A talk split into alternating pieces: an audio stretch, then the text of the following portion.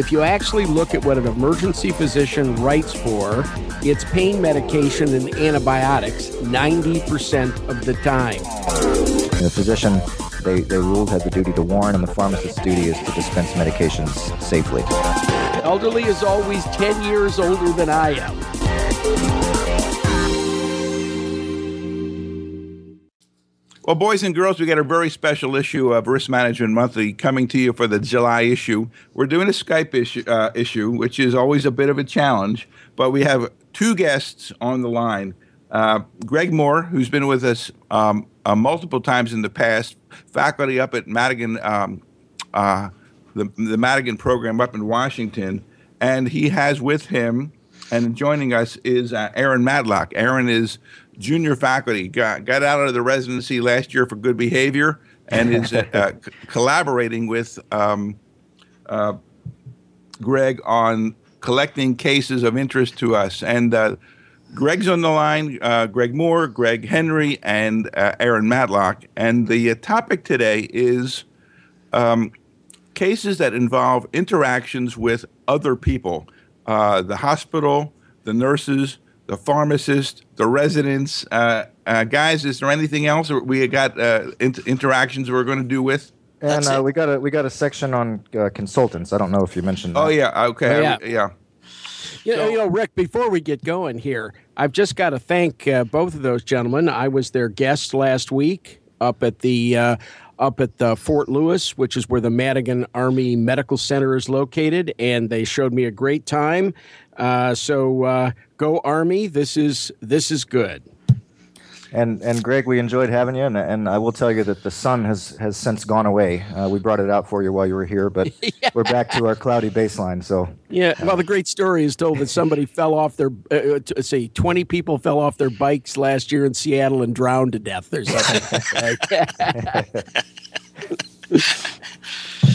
something Greg, you've also been to some other places recently. You were overseas. You were in Scandinavia. I think we talked about that last time. Yes, I was, sir. And Aaron, why don't you give us a little bit of your background since you've not been on with us before? Sure. Well, I am a transplanted Washingtonian. I grew up in Texas, went to medical school there, and joined the Army to pay for med school, and ended up doing emergency medicine residency at Madigan. And I graduated 2011, got assigned to be staff at Madigan, which was great, and then promptly got deployed to Afghanistan. And I was there for 9 months, got back in January, and I'm now back reorienting myself to America, which I do prefer to Afghanistan, for the record. But I'm now assistant residency director and trying to get involved in as much as I can. That's the Army's policy. What they do is they say, congratulations, you're a specialist now, and go to war. They send you immediately. Well, I'm glad he said that he preferred the United States, because if you actually said you preferred Afghanistan, we've got a room for you in Cuba. but we can go ahead and get going with this thing. Rick and I are honored to be with you. We applaud your service, and you can refer to us as Maggot 1 and Maggot 2 for the rest of this conversation. Yeah, we're going to let Greg Moore, who's MDJD, run with the ball in these cases, and we're just going to sit back and relax as they take us through them. And I'm sure we'll have a comment or two. But Greg, why don't you just run with the ball here? Before we get started, the Army wants me to tell you that these are the opinions of Greg and me, and not that of the Department of Defense, the Army, or the government. Oh, so now that that's out of the way. and by the way, you know that the government is listening. That's all been straightened out now, right? Yes, they're listening to this. Yep. So go ahead. We were thinking about doing this in Hong Kong, but we decided to just come out. Yeah, right. Yeah. And by the way, there is an extradition treaty with Hong Kong, so I wouldn't do that. Yeah. I was going to start with a quick shout out. I'm proud. You know, it's in your backyard, Greg, but my daughter just graduated from Wayne State Medical School, and she signed up for the Army like Aaron, and is going into emergency medicine. There's a sister program down in Texas called Fort Hood, and they selected her for their program, and so I wanted to give them a shout out. It's Dr. Linklater, Dr. Bass, Dr. Miller, and Dr. Moffitt, and I just appreciate them showing confidence and selecting her, and I'm sure they're going to make her just like us, I hope. Okay, I wanted to start off with three quick cases. When I speak at conferences or talk to people, ED docs are naturally paranoid, and they're used to being responsible, and they wonder, hey, am I responsible for all of this? The first case is one where a patient comes into the emergency department, and a nurse goes into the room to assess them and feels like they are suicidal and asks the doc to come in and assess. And the ED doc goes into the room, but then is called for a consultant call. The patient escapes, runs from the room, and either jumps or falls off a parking structure and dies. So then the physician is sued for not assessing quick enough and for letting the patient escape. And this case was basically ruled for the physician, and it was the defense, and the court felt he has an obligation to answer calls, and if he hasn't had a chance to assess someone, he can't know that they're suicidal and let him off. The next case is a 58-year-old guy with abdominal pain. He's in the department, and he's given 2 milligrams of Dilaudid, and then he's sent over to X-ray to get some films. He's not monitored. He has a respiratory arrest over there, and after a prolonged ICU stay, eventually dies. So the physician gets sued for not having him monitored over there. He said that nursing should have done it. The nurse said it wasn't ordered, so I didn't do it. And there was a settlement of $450,000, but the hospital paid this settlement. Now, I'll come back to that in a minute.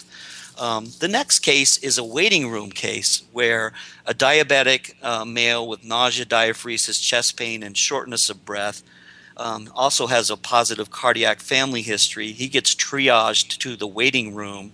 He's out there for an hour, and then he has a cardiac arrest and dies. So everyone's sued. But basically what ends up happening is the hospital paid $1.25 million, and the physician on duty in the ED was let off. So I just wanted to start off with these cases, and there's certain things that the hospital's going to answer for, and just because you're the doc on duty, you are not going to get in trouble. And so when these patients escape and run away, when they go away somewhere and they're not monitored properly, when something happens out in the waiting room and you haven't even had a chance to talk to them, I hope this is encouraging. But in general, the hospital is the one that's going to be responsible, either via the nurses or because they own that real estate. A couple of comments, Greg. We don't want to pass on the idea here that this is always going to be the case, because I certainly have cases where the emergency physician has stayed involved. For example, the suicide case. I have one where the emergency physician was stayed involved because the claim was knew or should have known and made no opportunity to notify the desk, tell the nurses when he left the room. So it's not perfect. On the drug overdose case, I understand where 2 milligrams of Dilaudid is a usual and customary dose. When I read the case you sent me, I didn't know which of you two guys did this, but I was gonna slap both of you because it said 58-year-old man, and then it said we have to be careful of Dilaudid in the elderly. Quite frankly, Rick and I are offended by that, number one.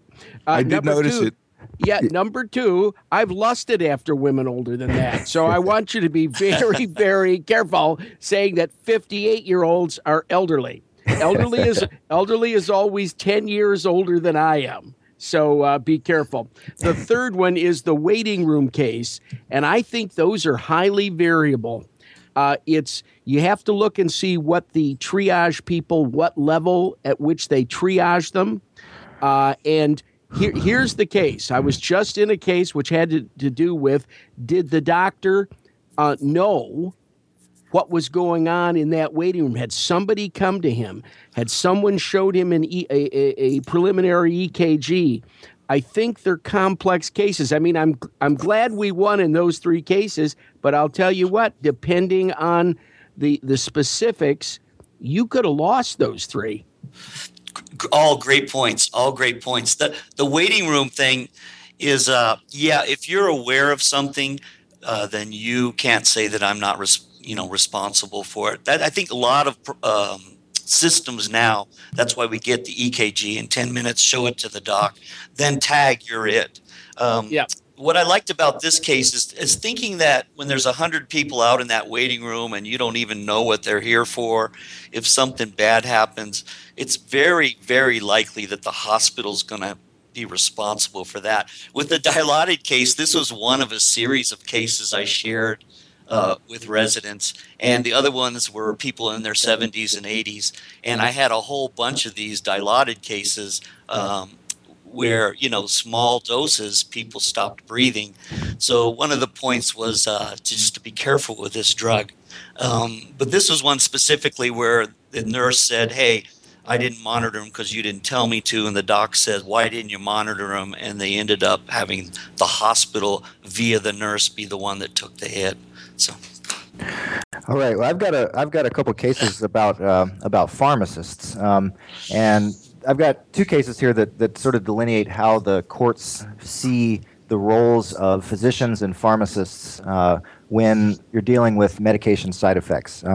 And so in general, the way the courts, at least in how these have played out in these two cases, the courts see the duty of the physician to warn of side effects, and the pharmacist's duty is to safely dispense the medication. And so I've got two cases that sort of illustrate those points. In both of these, they're from 2000. Walmart is the defendant in both of these cases. The first one is a mom brings a 12-year-old boy to her doctor for ADHD, and he gets prescribed desipramine, which is a TCA. This was the early 90s. And the child goes with his mom to the pharmacist, and they fill the prescription. He starts taking it, and over the next couple of years develops a strange constellation of symptoms that no one can quite figure out, and he gets sicker and sicker and eventually dies.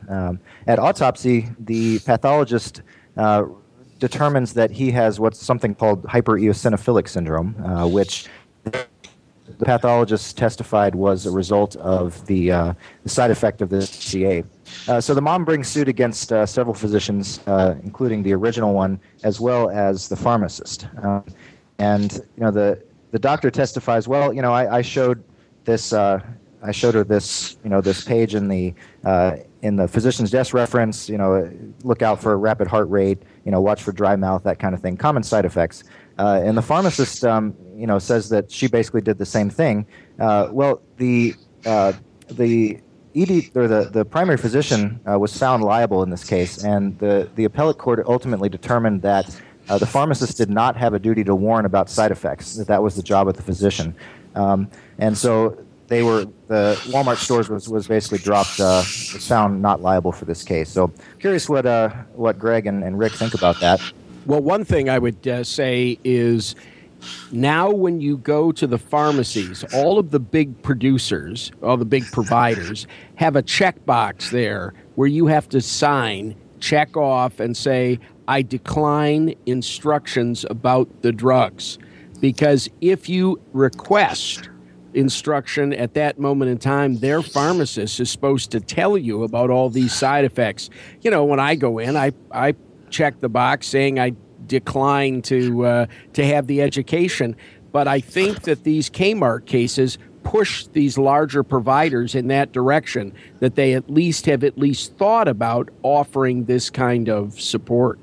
Mm-hmm. I think this is... Oh, sorry. Go ahead, Rick. I think that this is a tough one because some drugs have, very major common side effects, and other drugs have... side effects that are going to occur very, very, very unusually and rarely. And this is obviously a very rare side effect of tricyclics that probably nobody even knows about. So I guess one of the issues is what is the threshold of side effects that you need to counsel patients about? I got to admit, when I would prescribe something, I didn't tell people about, well, watch out for the effects of this antibiotic. It may cause diarrhea. It may cause, you have C. difficile and all that. We don't do that. Let's be honest. And when you go to a pharmacist, they're busy. They're not necessarily going to go into all of these problems, although it is interesting that when you prescribe a fluoroquinolone, that they are mandated to give you a fact sheet regarding the tendon-related complications that was developed by the FDA. Most doctors don't know that, but it is required that this sheet be given with these prescriptions. And one of the issues there is, if you get into trouble with it, was there some alternative drug that could have been given? And virtually every time there is an alternative drug to the fluoroquinolones for outpatient treatment of bronchitis or whatever inappropriate indication you're giving it for. There's over 1,000 cases of tendon-related problems associated with the fluoroquinolones, and although the patients do get this sheet from the pharmacist, I'm concerned that there's going to be an issue where people get hurt, particularly the elderly, and somebody's going to say, well, doctor, could you have used a different drug? And the answer always is yes. Well, Rick, let's be fair. There are so many side effects to so many medications. The best thing the doc can do to protect him or herself is to only prescribe a limited number of medications. I think I have control over about 25 drugs. If you actually look at what an emergency physician writes for, it's pain medication and antibiotics 90% of the time. So you have to kind of know those. And let me tell you another area where I'm seeing cases. That has to do with what interferes with birth control pills and what interferes with anticoagulants. Those two areas have been a bigger problem, at least for me, in my med legal practice than anything else. Birth control pills, how are they affected by the other medications, and anticoagulants? I don't know what the experience is around the table here, but those two are important. Yeah, I just, to me, this case is scary and horrifying. I mean, the court here, it's like clearly a very, very rare thing. But the court's clearly pointing at the physician and saying, you have the relationship with the patient. The pharmacist might help you with this, but you are the one that has to tell all of the side effects. And even if it's a rare one, you may be responsible. And like in the emergency department, how can we go through everything and say, it may make your little toe tingle too? It's really kind of daunting and scary, and but it's important to know that you have that level of responsibility. But I guess I would ask Aaron, is there any suggestions as how you could manage this kind of thing in the emergency department?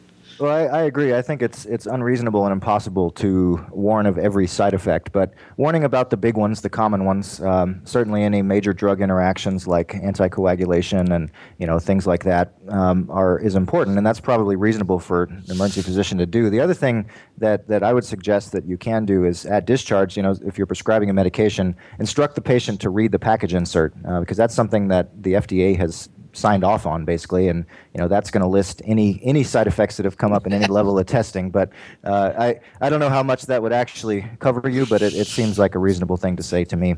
Aaron, but I do. Yes, Aaron, you're a smart guy, Captain. I salute you. But if you think somebody's going to read the package insert, first of all, it's written in a microtype. They could. I'm surprised they don't put it on the head of a pin. It's written so small that I don't even have a magnifying glass good enough to be able to read that. Number one. Number two is you'd scare the living poo-poo out of them just letting him start to read those things. I think the standard warning is if anything's not right, come back and call your doc, because it's almost impossible for you and I to warn them of everything. And people who aren't trained in medicine, what are they going to do with something that says may cause dysdiadochokinesis? I honestly believe that if you're expecting them to read that, it's like, again, it's like the kid who you send home with Moby Dick, expecting him to read it. It ain't gonna happen. Although, one of the take-home points, though, is that this case, just to raise awareness of who is responsible. I think a lot of people practice thinking, "Oh, hey, that's not my job. That's the pharmacist's job. They're going to do that," and that's not necessarily true. Nope. You want to go back a second and get to this birth control business. We looked at that in the abstracts, and it is generally.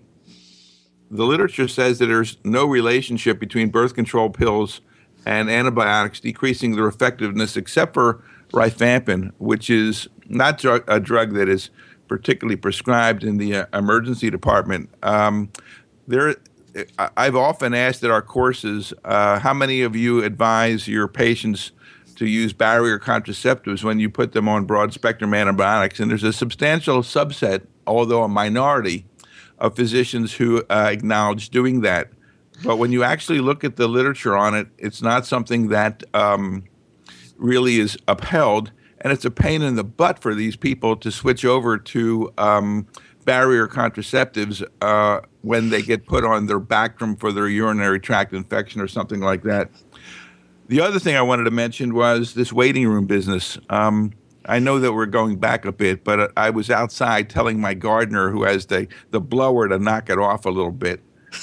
I have a blow and go gardener here, and that's all they do, kind of thing. But in any case, there was a waiting room case at University Hospital in Las Vegas where a woman delivered a child in the waiting room, and there was a lawsuit over that, and the decision is that the waiting room is the responsibility of the hospital and their triage nurses and those people out there.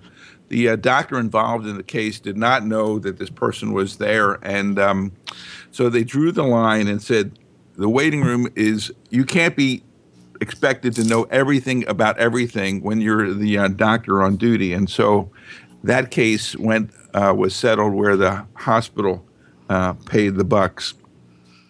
All right, I'm done. Yeah. Whatever. No, I think that's great. That's the exact point. Is that I think a lot of docs feel like, hey, I'm the captain of this ship, and anything that goes wrong, I might get in trouble for. But the courts are going to be reasonable. If somebody handed you something and said, look at this, and you ignore it, and something bad happens, that's different. But if you're totally oblivious to something out there, it's really, really unlikely you're going to get tagged for it. Actually, there's another case. Just to finish the story, Rick, she named the kid Exit Only. So I thought that was Let me give you one more. There was one of the universities around here got into trouble when somebody who was in their waiting room for a protracted period of time ultimately left and went across the street and somehow got hit by a bus. And they were under the influence of something or other. And that resulted in a suit as well. But what happened there was, it became an EMTALA case because it was perceived that this person did not get a timely evaluation and medical screening examination. And as a result, this university wound up having to hire a private ER group to staff their waiting room to make sure that nothing bad happened out there because the EMTALA people got a little upset about a substantial delay in the assessment of this patient. So do you guys have anything to say about these dribbling into EMTALA cases? Yeah, no, you're totally right. I know of another case where a guy had chest pain and sat at the waiting room and said, screw it, and left, went to another hospital. But he arrested before he got there. And they also sued under EMTALA saying, you should be screening people sooner than you did me, and I left because you failed on EMTALA, and they were successful in that suit. There you go. All right, so I've got another case where the pharmacist was actually held liable for an adverse medication outcome. So a patient goes to his nephrologist for worsening creatinine, basically. The nephrologist puts him on prednisone, writes a script for 80 milligrams QID, which is a exceptionally large dose. The patient takes that to the pharmacist, who looks at it and says, wow, 320 milligrams is probably a lot. So it calls the answering service of this nephrologist. The person who answers the phone So she checks with the doctor and confirms that that's the right dose. Pharmacist fills it. The patient takes 320 milligrams of prednisone for 23 days until it was finally recognized and stopped. Subsequently developed nocardia pneumonia and cerebral aspergillosis, required several surgeries, long hospital stays, ended up on dialysis. And then suit was brought against the physician and the pharmacist. The physician settled in this case, but the pharmacist was ultimately held liable for $2.5 million. And the court, in their ruling, basically said that even if you check with the physician and they verify that this dose is the correct one that they wrote, if you think as a pharmacist it's unsafe, you have a duty not to dispense that medication. So, in these two cases, we sort of see how the courts have handled these issues of who has what duty when it comes to the physician and the pharmacist. And the physician, they ruled, had the duty to warn, and the pharmacist's duty is to dispense medications safely. Yeah. By the way, the nurse has that exact same responsibility.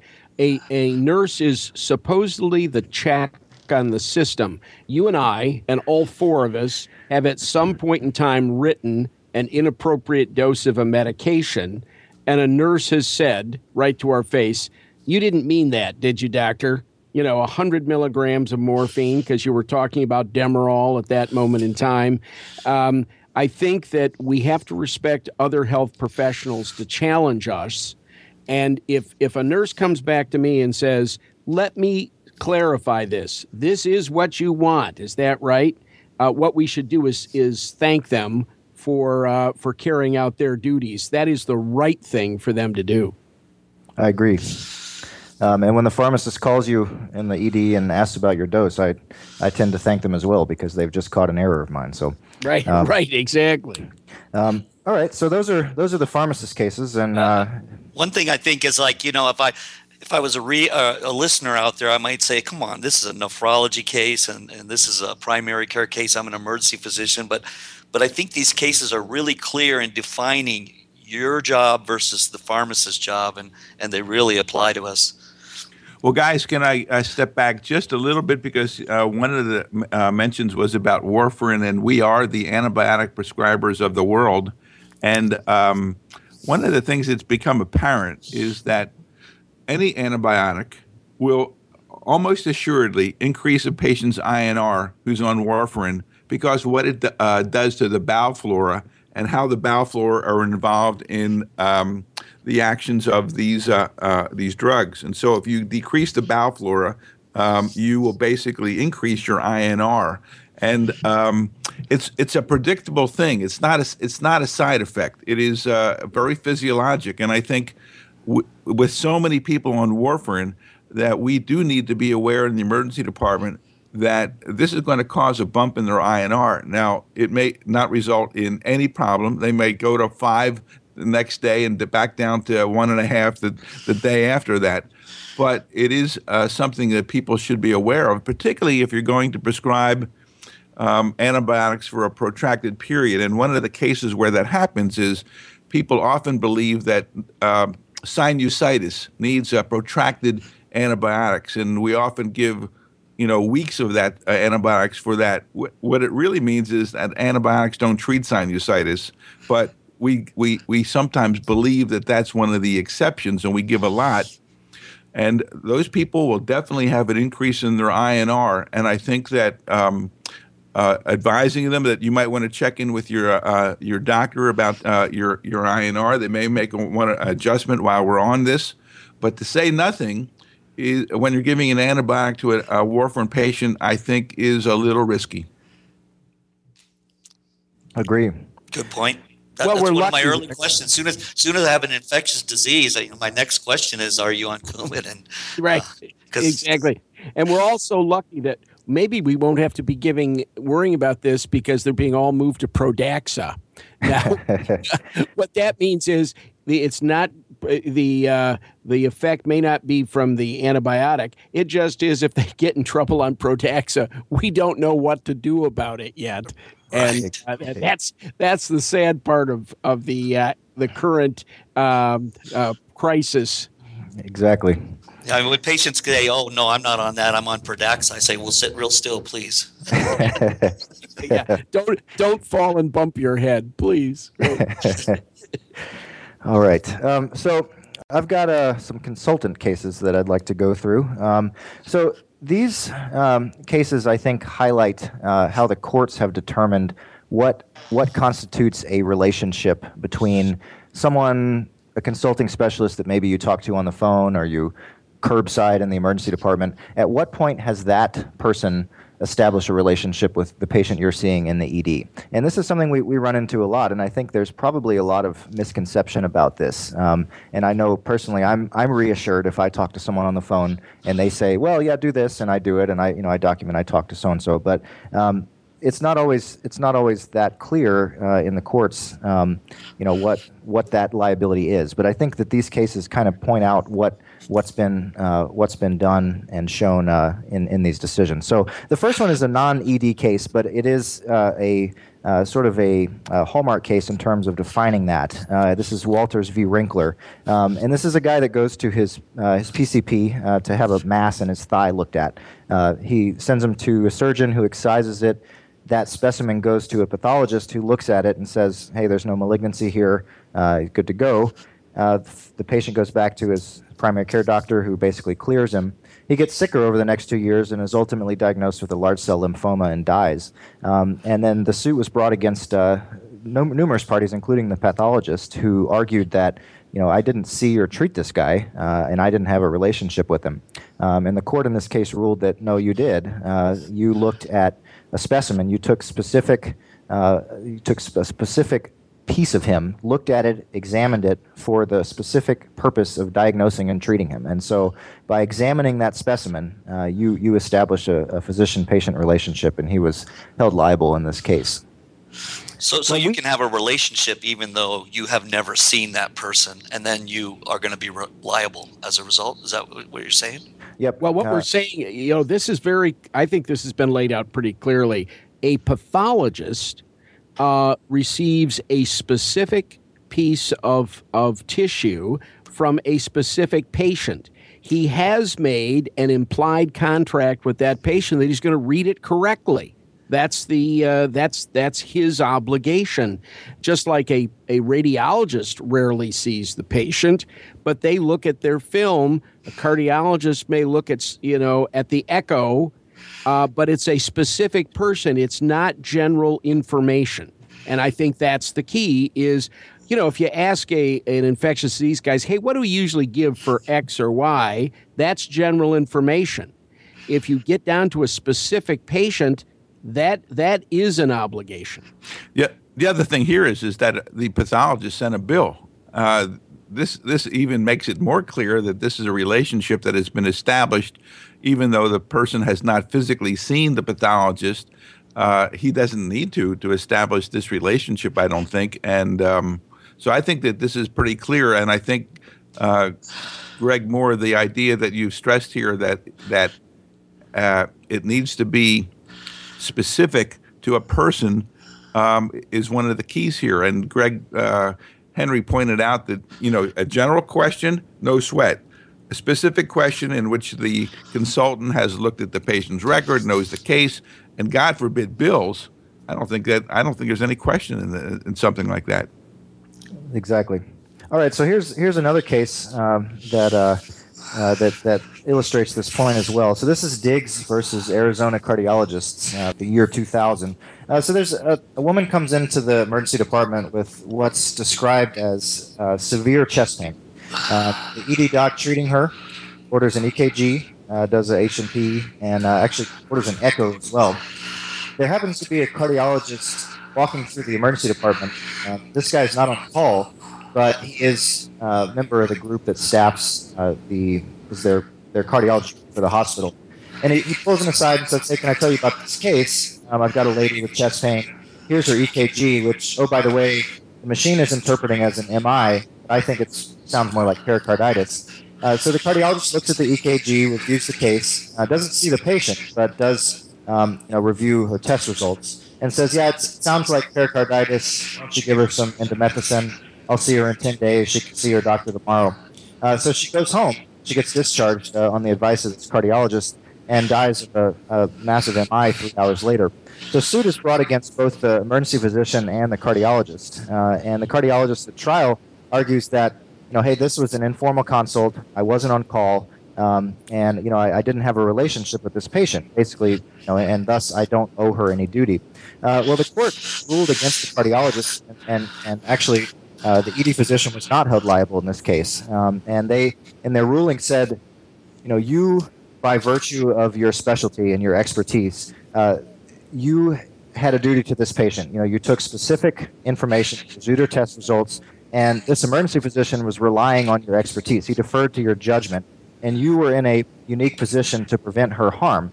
You had admitting privileges at this hospital. You're an expert in cardiology. And by not admitting her, by not doing further testing, you know, your actions were a breach of that duty. And so that was how things played out in that case. And I'm curious what you guys think about that one. What do I think? I think that this is tough because we don't want to discourage physicians from helping us out. And I think people get a little nervous about rendering advice. And I think one of the things I read in the stuff that you sent us, guys, is that the courts basically don't want to have a chilling effect on physicians cooperating with each other and basically not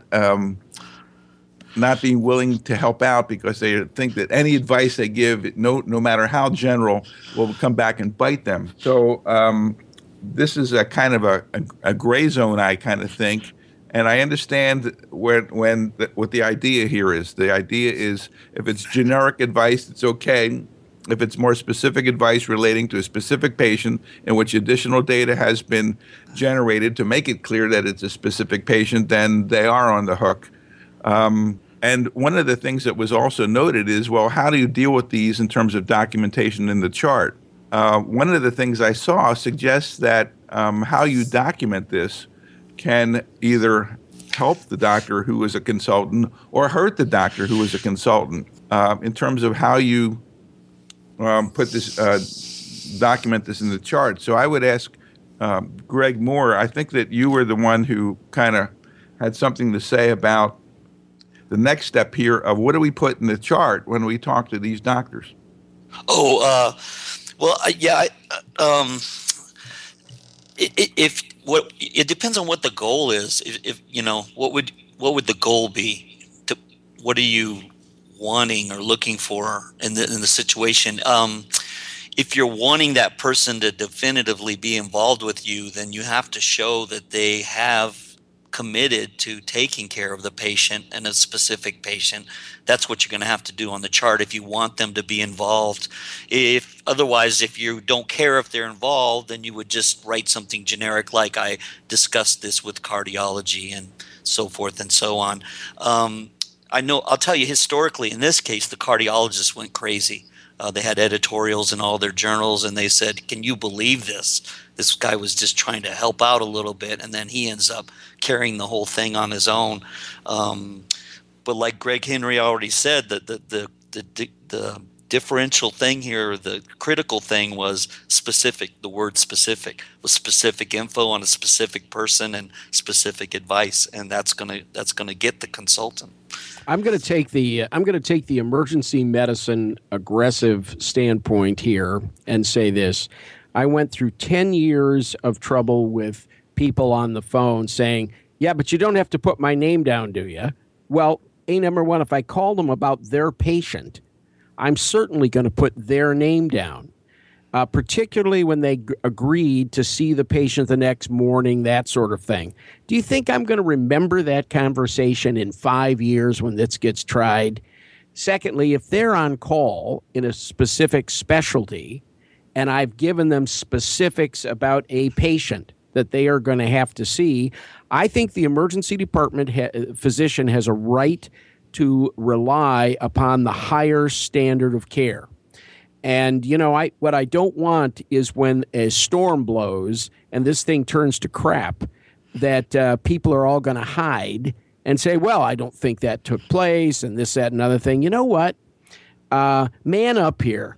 Those guys make reasonable livings taking care of the hospital. And by God, if they think, well, they could have called me in, good. We'll start having you come in now.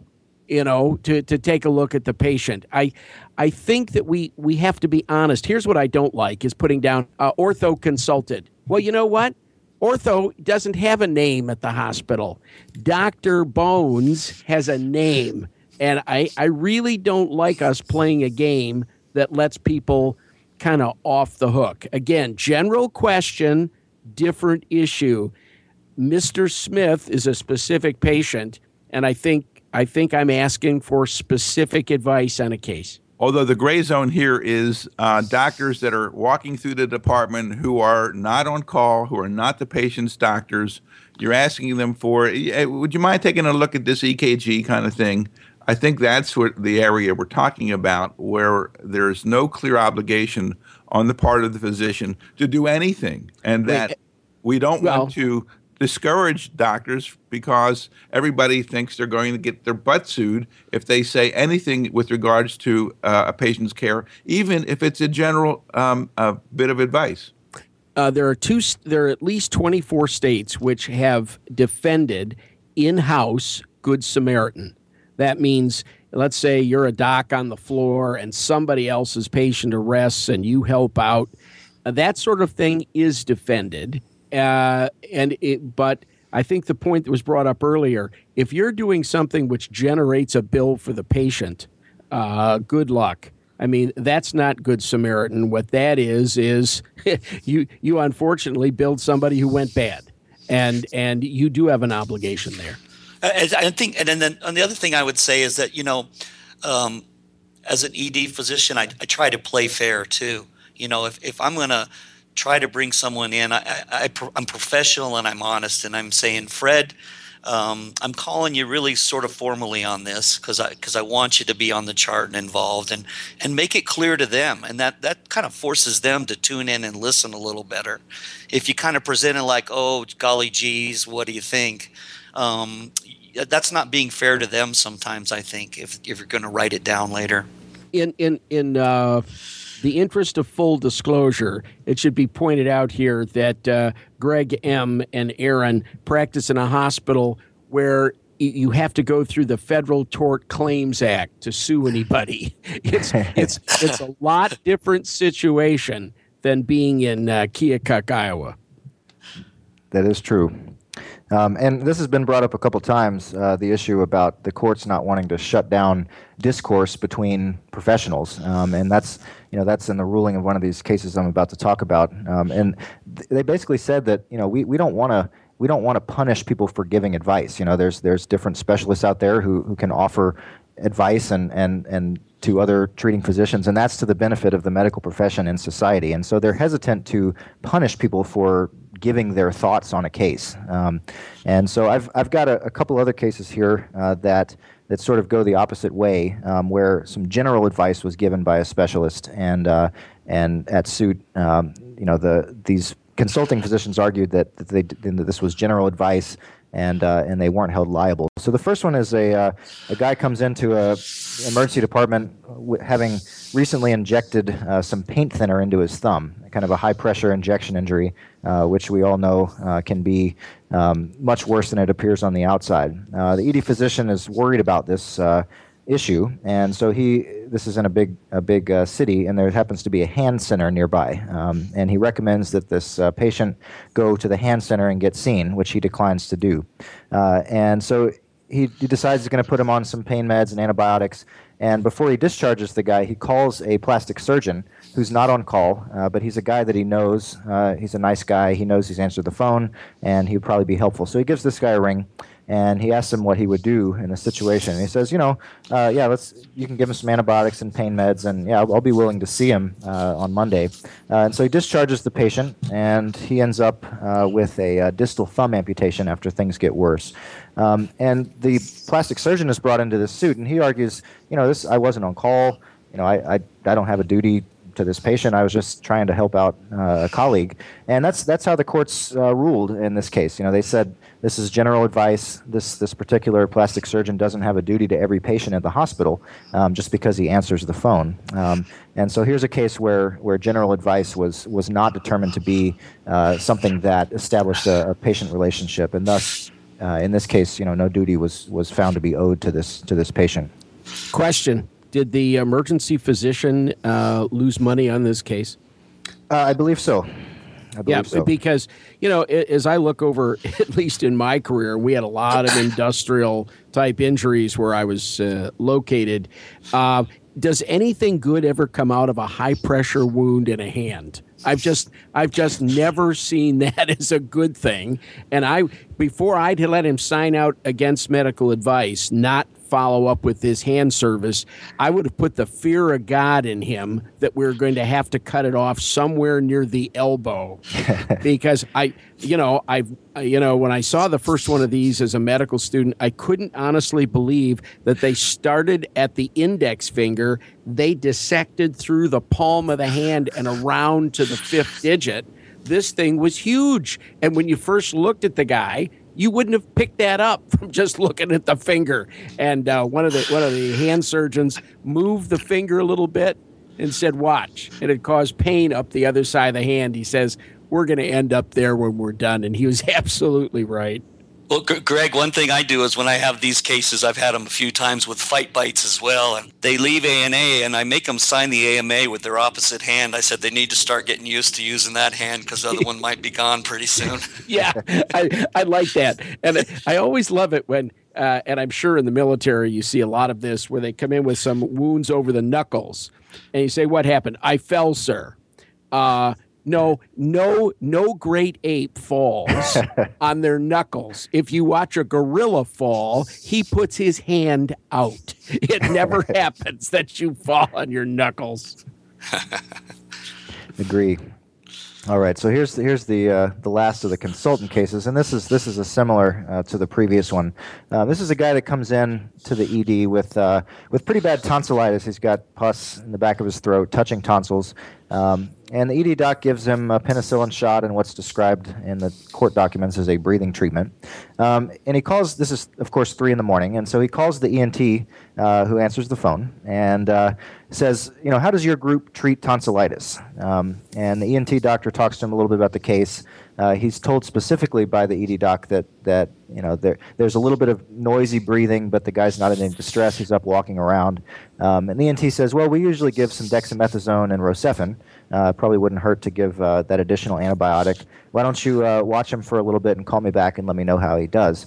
Well, 3 hours later, he gets a call back after this. This patient is decompensated and, following a failed attempt at orotracheal intubation, is emergently criked. And the ED doc calls the ENT back and says, "Hey, can you come in and help me take care of this patient?" Unfortunately, the guy went to the ICU and was declared brain dead several hours later. So suit was brought on behalf of the deceased, and the ENT doctor was named in the suit.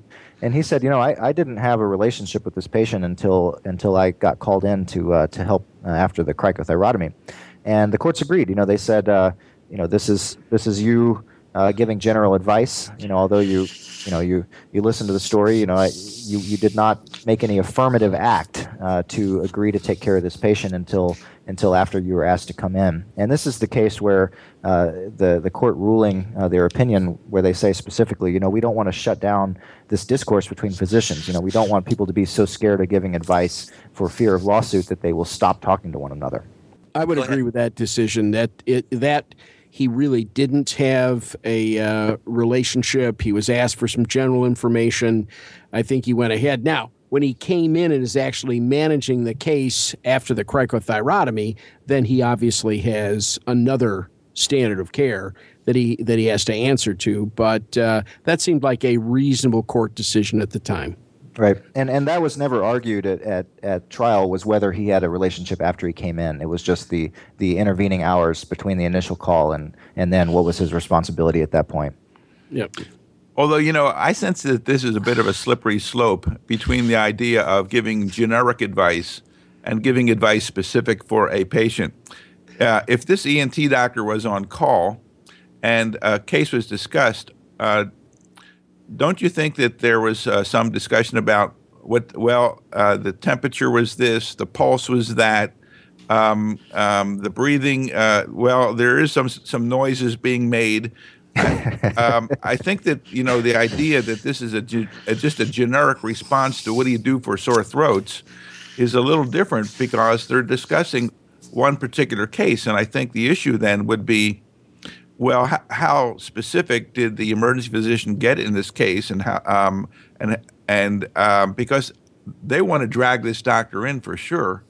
And I think that is one of the issues, was this generic advice that would apply to everybody with a nasty sore throat, or was there some other information unique to this patient that should have been taken into consideration and makes this not generic advice anymore?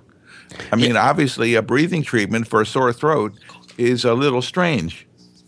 Right, and you know, there's some reason he called him. You know, we don't call ENTs on every case, and exactly. I agree. There's no such thing as truly general advice. I mean, I don't call the urologist to, you know, read them an oral board case and ask them what they think. I mean, I'm talking about a patient, and so, you know, I think it has a lot to do with what your request is. You know, be very specific with what you're asking, and you know, I think that the more that you engage them and are clear about your intent for this call, I think that's going to be to your benefit in terms of either having them officially on board, at least in terms of liability, and or not. Although I would be a little reluctant to use the phrase that you used previously in saying, would you, you know, I think you used the word formally accept this case, or there was some phraseology that used. I would think that if you said that to a doctor on the phone, they would hang up. I think that was me. I'm going to take the thing on that. So the term that the courts will use is called an affirmative act. And that's basically where the consultant has clearly shown that I am agreeing to take care of this patient. So you know, the ultimate way to do that is if they come in and see the patient. Right. Over the phone, they basically have no opportunity for a physical examination. Right. There's the things that would normally be associated with you agreeing to take over the care versus this. Well, was I just giving general advice or not? I think it's not as clear as we'd like to think it is. Right. So like what I do when I practice is I know now from that cardiology case that the more specific we get, then the more they are involved. And so like with the fracture, you know, you got the teleradiology. I'll ask the orthopedist to look at the x-ray and give me advice. And then on my chart, I write, he looked at this patient's x-ray and gave me advice. That clearly, or if I want to follow up and I don't really need to drag him in, I will document, I gave him this patient's phone number and he took it. You know, that's pretty specific and also kind of implying that doctor agreed to take on this patient. So. Gotcha. Next case. Well, we're going to switch tracks here. I think the last section is involving nurses and when things go bad, when a physician and a nurse are involved. And there's a couple legal concepts that come into play here, and one is called vicarious liability. And that kind of basically says that, well, the courts, you know, this is true legalese here. The court said if something bad happens, somebody's got to be responsible. Everyone can't just say no one's responsible. And it's a fiction, but it basically says someone's got to be responsible. So vicarious liability is this philosophy that the head person, the company that employs, whoever's in charge is responsible for their employees. And the old term is called respondent superior, which means you know, let the boss answer.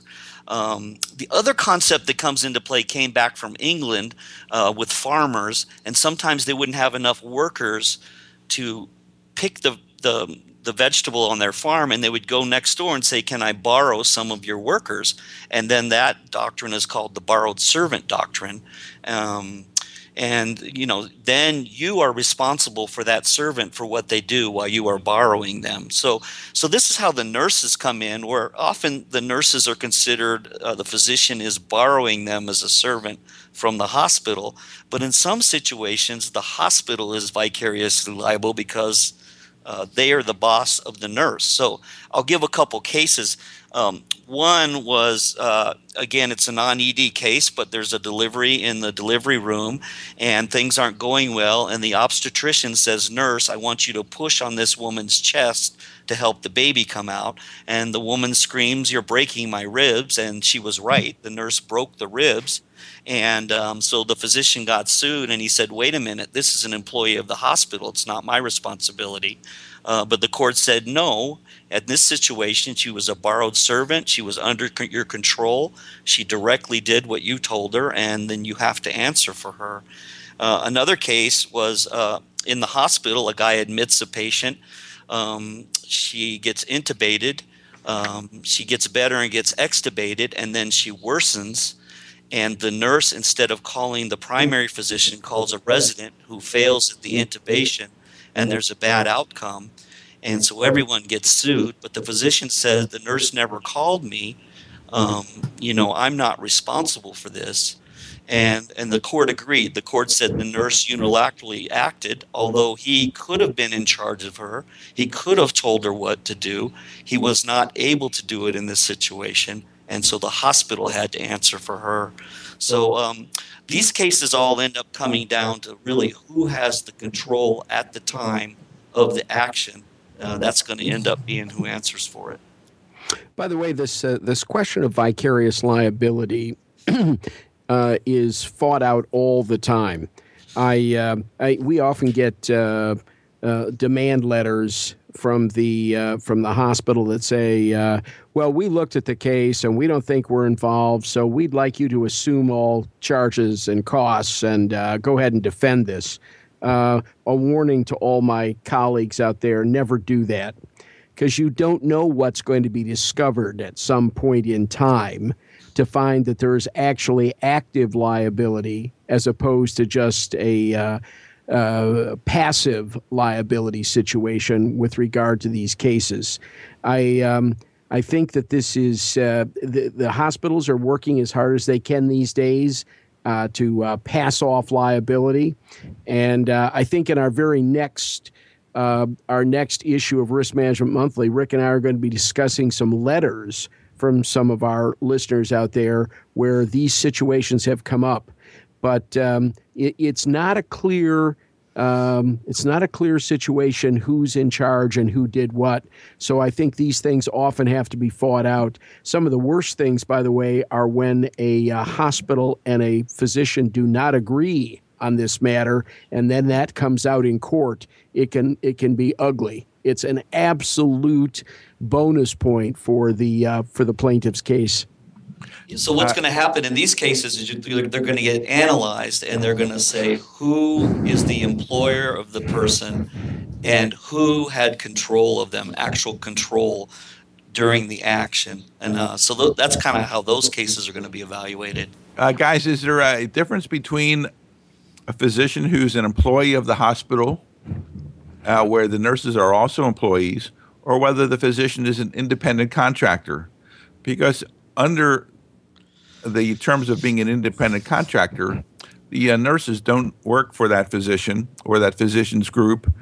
They work for the hospital, but the physician is still viewed as the captain of the ship in the department. Does that have any bearing on this?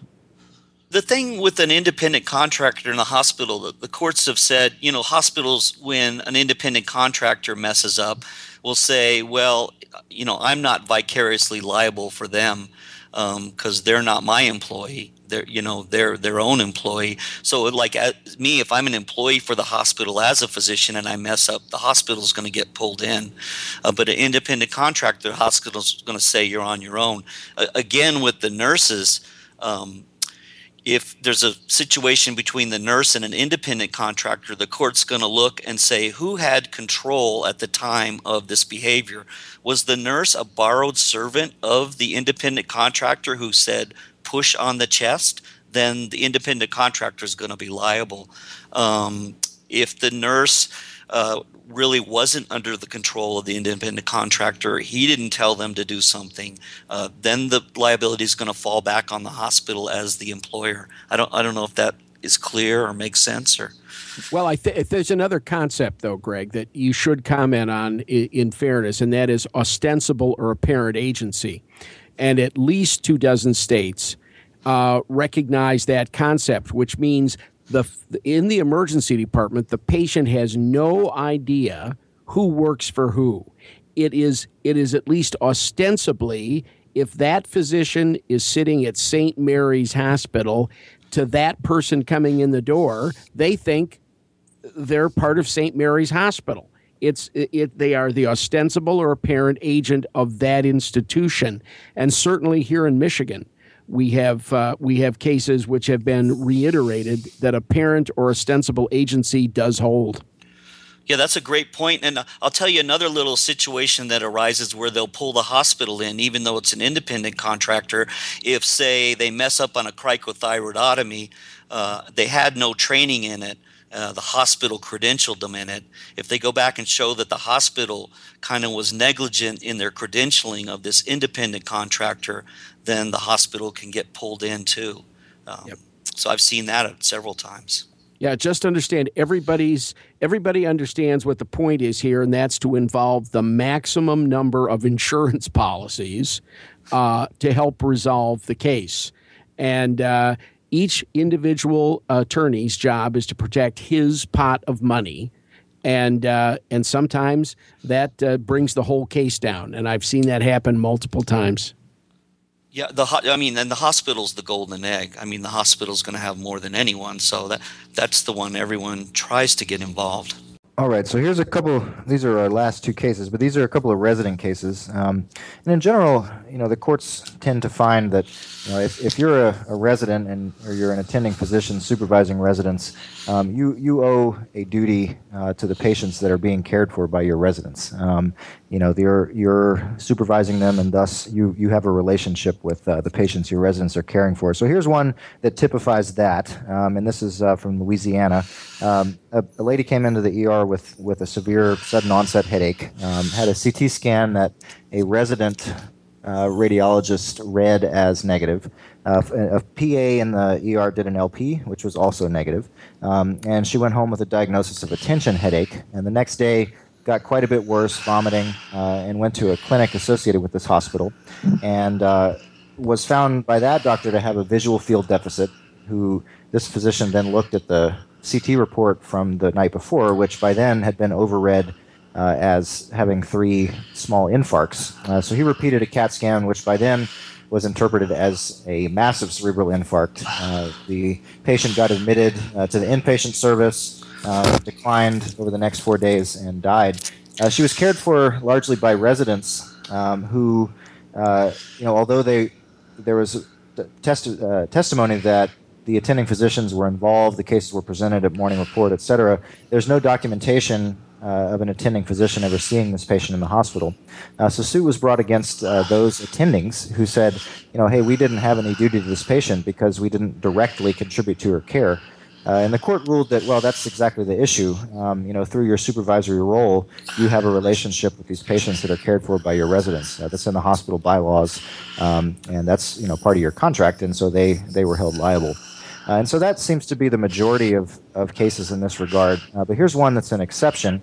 A mom brings her 4-year-old daughter into the ED. She's dehydrated. The term lethargic is used in the court documents, and she's got some lesions in her mouth. The way that this particular hospital was staffed in terms of attending coverage, the attending was in the ER from 8 a.m. to 5 p.m. After that, he or she left, but was available for the residents to call with any cases. And so this was at night. This was after the attending had gone home. This girl is seen by the intern, who then presents the case to the senior resident, who also sees her. No contact was made with the attending at all. She was not aware that they were there. And the kid went home and saw her pediatrician the next day. It was by then quite a bit worse. Those lesions turned out to be chicken pox, and she basically ended up with disseminated varicella, had pneumonitis, encephalitis, and died. And suit was brought against this ED attending, who said, I wasn't contacted. I was not aware of the presence of this patient, and thus, I had no relationship with her. And the courts actually found that she wasn't liable in this case because of that. She you know, there was not even a minimum affirmative action. She had no way of knowing that this patient was under her care, and so they did not find her liable in this case. Wait a minute. This has got to be a very old case. This was... Yeah, 2000 was the 2001 was the ruling, but the contact was in the early 90s. It had to have been, because I was president of the college when I had to go to that meeting in Washington. Let me tell you, one of the worst days of my life. I went to the meeting in Washington where they had gotten the University of Pennsylvania for non-supervision. They considered it fraud. All 24 specialties got called in, and then I had to go down to SAEM and tell all the academics that they were going to have to see every damn case, and if they billed for it, they'd be in violation of the federal law, and they would have committed a crime. Believe me, I was hated by everyone, but this time for a pretty good reason. I'd given them information they never wanted to hear, because it was happening all the time. When Rick Bucata was at USC as a child doctor, Rick, did you have an attending see every case? A what? A what? Yeah, exactly. By the way, you realize USC has cut a deal of some kind with the feds where I don't know whether they give them a lump sum of money, but I don't think that their attendings are required to examine and write a note on every case, are they? No, they're not. And it is an atypical relationship, because when you talk to the guys at UCLA, they do need to see every case. And I honestly think that these doctors are in training. And if you, as the faculty, elect not to see the case, I think that it's still your responsibility. If something goes wrong and you said nah, I think that the resident can deal with this, I don't need to see them, or you don't even know about the case, I still think that there is some obligation here. This obviously was a very old case because the faculty went home at 5 o'clock. But I think it's gotten much stricter now, and that the faculty are seeing all the cases. I don't know what you guys do up in Madigan. Do you see all the cases? There's silence. Wait, Aaron, listen. Our bosses might be listening to this. So think about what the answer is. We certainly have the option to. We're there. There's generally two attendings. We're aware of every case, and we're in the department 24 hours a day. So in contrast to this case, but certainly. Yeah, but you guys are the feds. For the rest of us, it is required. It's this, and if you bill under Part B, and they use a physician's provider number, and you didn't supply the service, you're guilty of fraud. I'll give you a quick case. This took place in the great state of Texas, and it had to do with a attending, particularly arrogant, who said during the dep, well, I must not have seen the case because I wouldn't have missed it. The guy just said to him, is that your name at the bottom? Yes or no? Here's the billing slip. It was billed out with your provider number. Doctor, if you're claiming you didn't see the case and you billed for it, I'd like to let you know right now you're guilty of fraud, and I'm calling the inspector general, and you're going to prison. In fact, well, it was more complex than that, because he said, I will call the inspector unless you sign over the $2 million insurance policy right now, which, by the way, is coercion. But if you think for 1 minute that they're not going to go after you in the civilian world for billing when you didn't see the case, you're smoking dope. I've got those cases, and you lose. Yeah, I would agree and second that motion. I practiced both outside and in the military system, and also in the legal school experience. I mean, it's the fraud that's going to get you if you start signing things and then later try to say, oh, it wasn't me. You're going to get it maybe two ways. I'm going way out of my knowledge here, but in the military, we don't send out bills, and I'm not sure that Medicare and Medicaid get billed. And so there, you know, we don't get the specific requirements, the mandates that say you need to see every patient. When I was in the private world, it was very clear that you better see every patient because we're going to be billing under you, and then you're going to be liable for fraud. I hear a lot of my colleagues sometimes say, well, the resident didn't tell me that, or I never heard about this. And I think it's important to know that that's not going to be a good excuse in court. They're going to say that's the exact reason you're there, and you failed at your duty, and you're liable. You know, the public believes that too. They pay you. You get money to oversee residents.